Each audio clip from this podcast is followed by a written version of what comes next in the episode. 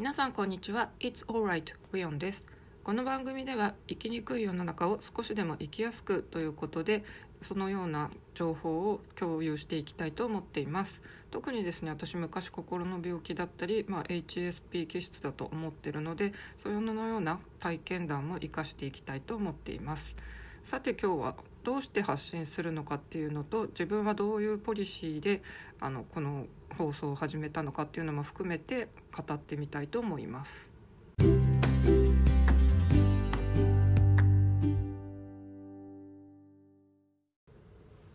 私自身生きにくさっていうのは今も感じてますでその原因の一つっていうのはやっぱり心の病気っていうのがすごい影響していると思います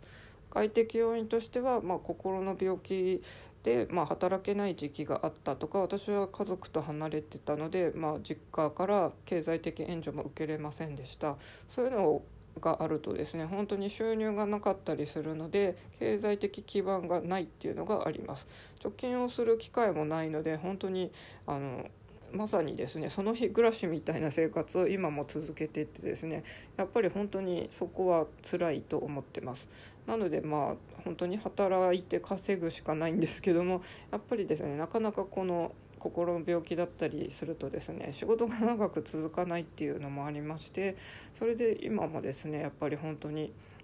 スーパーであの日常品の食べ物とか買う時ですもんでもやっぱり苦しかったりするのでそこら辺は本当に何とかしていかなきゃなという今の私自身の課題もあります。と内的要因としてはですねそういう心の病気になりやすい人っていうのは、まあ、真面目すぎるとかですねそういうこう性格的なものもあります。私もそれに当てはまりますし、まあ、今よくあの広く伝わっているこの HSP という概念も調べてみたら当てはまります。私の場合はですねあの HSP 単独じゃなくて多分 HS S とかあと HSE とかの刺激を求めるっていう方も持ってまして、まあ、実際双極性障害って診断名に途中から変わったんですけども、まあ、確かに両極端な性質を併せ持ってるなっていうことに後から気づいてですねそれがまた自分の生きにくさを形成してる一つっていうのにも気づきました。本当にですね性あの真面目でおとなしい部分もあればまあどうですねあの本当に決めたらすぐ海外とかも行けちゃうとかいう行動的なちょっと行動的を行き過ぎても衝動的な行為とかもしちゃったりもしがちなのでちょっと自分の中でもバランスが取りにくいんですよね。なのでそういう気質的な面でもやっぱり生きにくいなって感じちゃうんですけどもこういう、まあ、病気とかそういう生まれ持った気質ですねそれを合わせて、まあ、生きにくいと感じてる人って私の他にもいっぱいいると思うんで、まあ、その体験談なり情報を共有したいなっていうことでまずあのターゲット層というか、まあ、そういう話ができたらなと思ってます。あとは以前1回あの取り上げたこともありますけど婦人科の子宮内膜症という病気で私は根治療法として本当に一番最後の手段である、まあ、あの臓器の摘出もしてます。まあ、結構これは前の話になるのであのそんなにそれをメインに取り上げることはあの前回取り上げた回以外にはあんまりないような気もしますけども、まあ、もし何か質問とかあれば聞いていただきたいですし私自身も今もやっぱり若い頃にですねあのもう女性ホルモンがほぼゼロになるっていうのを体験するとですねあの人より強く更年期障害的なのが出るよって言われたんですが まさに結構きつく出てるような気がします。本当に今台風でこう雨だとかこうジメジメした感じになってますけど湿度が高い時っていうのはかなり辛いですね本当にほてったりして汗だくになってます。まあ、そういう心身の不調とかも経験してたりですね、まあ、実際問題本当に仕事があの続かなかったり転職回数めちゃくちゃあるんですよ。逆を言うとですね今よくあの受かってるんじゃないっていうポジティブな面もあるんですけどそれでも何でも続いてないので、まあ、お金がたまらないという問題点があります。なので自分自身でもずっと働き方っていうのは模索してたんですけどもそういう中でですね、まあ、キャリアコンサルタントっていう資格が国家資格になったよっていうのを知った時にあの興味があってそのことを学びたいなと思ってたんですけども今年特にですねあのそれについて学ぶ講座に通うことができたんで、まあ、今後ですね本当に資格取得なりより本当は大学院とか行ってキャリアデザインより深く学問的に追求していきたいなっていうのもあるんですけども、まあ、このキャリアデザインについてのいろいろな話もしていけたらなと思ってます。結構ここら辺の、まあそのキャリアデザインに限らずですけど私もともとめちゃくちゃ本好きで読む方なのであの読んだ本の感想とかも織り交ぜたりできたらなと思ってます。まあ、一応私があのどういう目的で情報を発信してるかというかターゲット層というか私がまあ語る内容っていうのはこんな内容でいこうっていうのはあの思ってるんですけども改めて今回ですねちょっと取り上げてみました。キャリアや働き方と言いつつですねあまり職歴について詳しく触れてなかったのでちょっと振り返ってみようと思います。まあ、あんまりですね子どもの頃から特になりたい職業っていうのがないままでした唯一小4の時にその漫画家になりたいっていうのがあったんですが書いてみたらあまりにも何も書けなくてですね、まあ、すぐに諦めたというのがありますが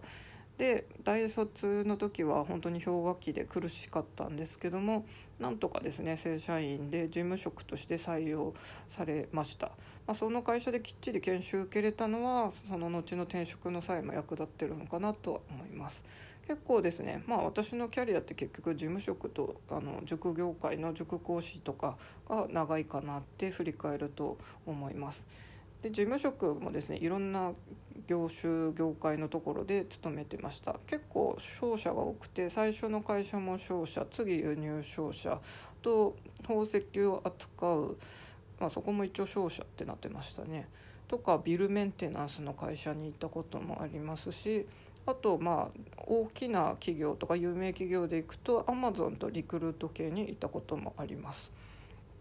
とは派遣社員でこうデータ解析とかやってたこともありますが、まあ、あんまりですね いろいろ事務職やってみて感じたのは私は多分机に向かってコツコツとデータ処理とかは苦手なんだなっていうと今更あの分かりました。で事務職を最初いろいろやってたんですけども一旦ですねぶっ倒れて、まあ、そのまま入院ってことになって自宅療養をすることになりましたで仕事を本当にできない時期が一時期結構あったんですけどもそこからじゃあ社会復帰しようって考えた時に最初に取っかかったのがその塾講師です。まあ、大学生の時にですねあの塾講師と家庭教師のアルバイトをみっちり4年間やってたのでまあ普通に中学生レベルの教科は教えれるっていう自信はあったので選びました。で最初にですねその、まあ、塾講師といっても公文の丸付けの先生から始まったんですけどもそこからですねいろんな塾で結構バイトやパートで勤めたりしましたまあ英会話の方もですねあの講師とかやってたんで本当にあの生徒さんはですね幼児から小中高まで幅広く接してきたなと思います。あとはですねガジェット趣味からですね仕事に生じたっていう前好きを仕事にできたって話もしましたがそれでやった私の自分の中での変わり種はですねあのスマートフォンの販売の仕事、まあ、販売なのであの私の職歴の中で唯一販売系ですね。あとはスマートフォンのアプリ開発の IT 系の仕事もつくことができましたけども、まあ、これもやってみたらですねあの趣味で家でスマホとか SIM をいじってるのは別にあの楽しかったんですが仕事でですねそのテスターの仕事をやってみたらですねあまりにもコツコツした地道な作業でこれも合ってないなっていうのが後から分かりました。まあ、塾講師の方はですねあの個別指導が多かったんですけども集団は少人数の集団は担当してたことがあります。ただ私はですね多分あのストレングスファインダーでも個別化っていうのが4位だったかなに入ってるんですけども個別で教える方が得意だと思います。その人に合わせてですね本当にその人の成績とか性格とか好きなあのアーティストとかそういうのも織り交ぜての授業を組み立てることができるんで、まあ、塾講師はなんとか割と続けれました。あとはですねまあ塾講師の経験を買われてですねあの塾長のポジションでオファーが来ましてそれでですね本当に札幌からあの関東に来たんですけども、まあ、塾長経験もあります。あとですねその塾長経験の時は英会話教室も同時併設ってあったのででその英会話教室の時はですねあの本人もあの英会話の講師の資格も取らなきゃいけないということで講師のあのその研修を受けながらですねそっちの塾やあの教室の運営の方のやつもやってたんで結構忙しかったり大変でした、まあ、一応でも塾のそういうトップに立った経験もあるんでアルバイト講師のマネジメントとかの経験もあります。まあ、結構もともと小学校の時も学級代表やってたりしてどっちかというと占いでも何でもリーダー気質って出てきますし、まあ、人をまとめるのは好きなんで向いてるのか向いてないかって言ったら割とまあ向いてるのかもしれないんですがただですねちょっと本当に HSP の悪いところが出てしまいましてもう一人一人のなんかそういう言動とかも気にしちゃうので。あのまとめるタイプにしてはですねちょっと繊細すぎて良くないのかなって思ったりもします。やっぱり決断力とかあのそういうリーダーシップとかはあんまり細かいことを気にしてるとダメですよね。私どうしてもそういう細かいことも気になっちゃうタイプなので、うん、向いてる方ではありますが適職かっていうとちょっとハテナっていうところでは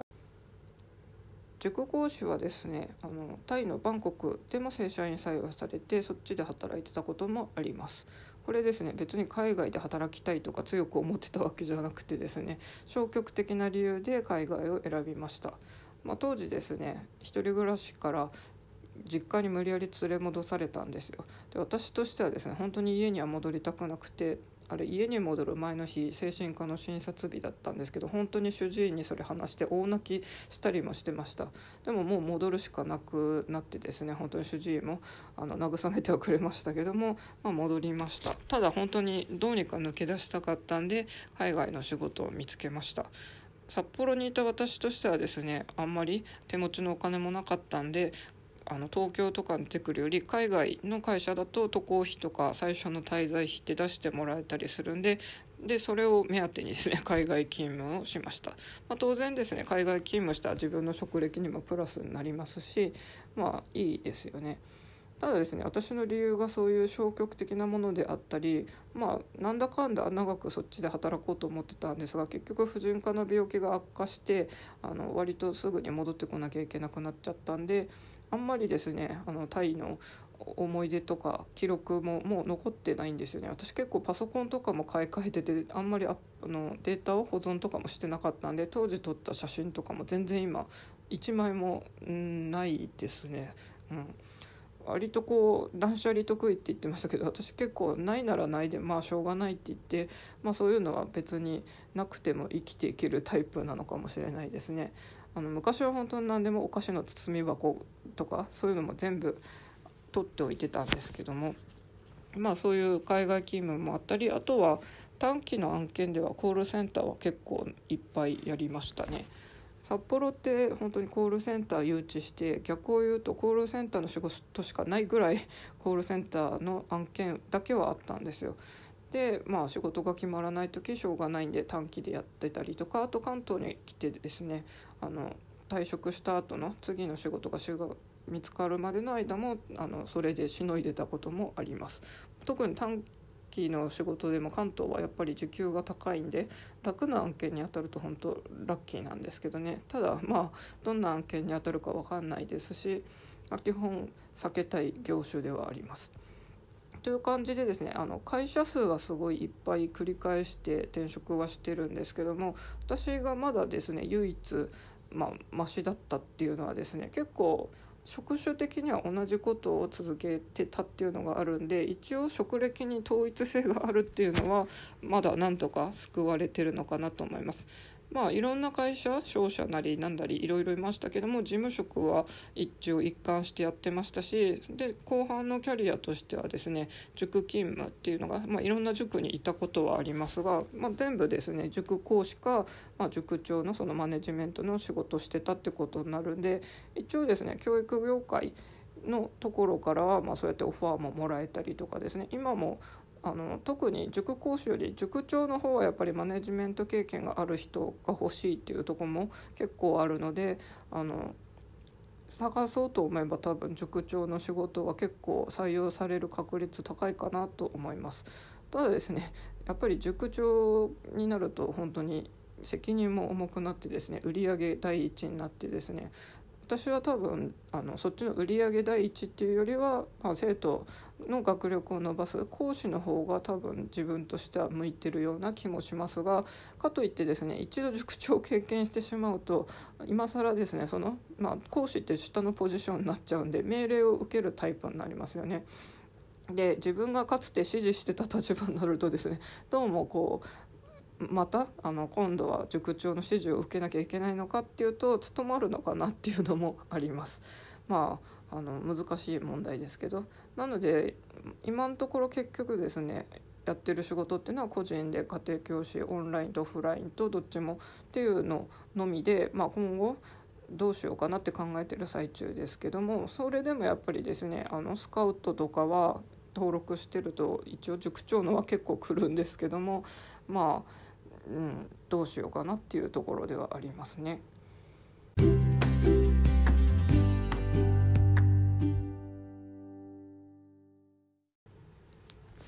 今日はこの発信のまあ目的とかターゲット層そして私のまあ職歴を紹介も兼ねてちょっと語ってみました。まあ、職歴についてはですね本当にまあ、偶然私の場合はこのちょっと統一感があったんでまだ転職回数が多くてもまだマシなのかなと思ってます。よくあの転職回数が多くって悩んでるっていう人の悩みの原因の一つはですこの職歴に統一感がないっていうのは結構あるのかなと思います。なんか販売やってみたりとか、まあ、事務職やってみたりとか今度全然違う業界のあれをやってましたとか多分確かにですね職歴がバラバラだとちょっと雇う側としてもやっと言いづらいのかなと思いますあとはまあ私もそうですけどもその一つの仕事に対して短い期間しか勤めてない人っていうのはやっぱりうちに来てもすぐ辞めんじゃないかなって危機感を持たれるのは本当は野党側からしたらしょうがないですよね。まあ、そのハンデとかも考えつつ自分のどうやってあの個性を生かして働けるかって考えてると、まあ、私のようなこの心の病気だったりちょっと HSP 気質の人っていうのはやっぱり自分で何かやるっていうのが一番いいのかなと思ってます。ただですね本当にそれ自分で立ち上げるっていうのはやっぱり全部自分でやるってことなのでまあ私も今そっちの方向で行こうかなと思って準備はしつつまあ本当にそれだけで食べていけるのかなっていうのもあるので本当に模索中ではあります。で、えーとまあ、この発信もですね今ほぼあんまり、まあ、宣伝はしてないですけど、まあ、ノートに一応リンクは貼ってはいるんですけどもそこから流れてくる人もほぼいないらしくてですねまああの聞いてくれてる人は多分本当に今のところ数少ないんですけどももしよかったらコメント欄とかでコメントいただけると嬉しいです。それでは今日は終わりにしたいと思います。それではまた。あ最後にあのいつもの言葉言い忘れてました。大丈夫だよ。大丈夫。あなたはここにいるだけでいいんですからね。ということでそれではまた。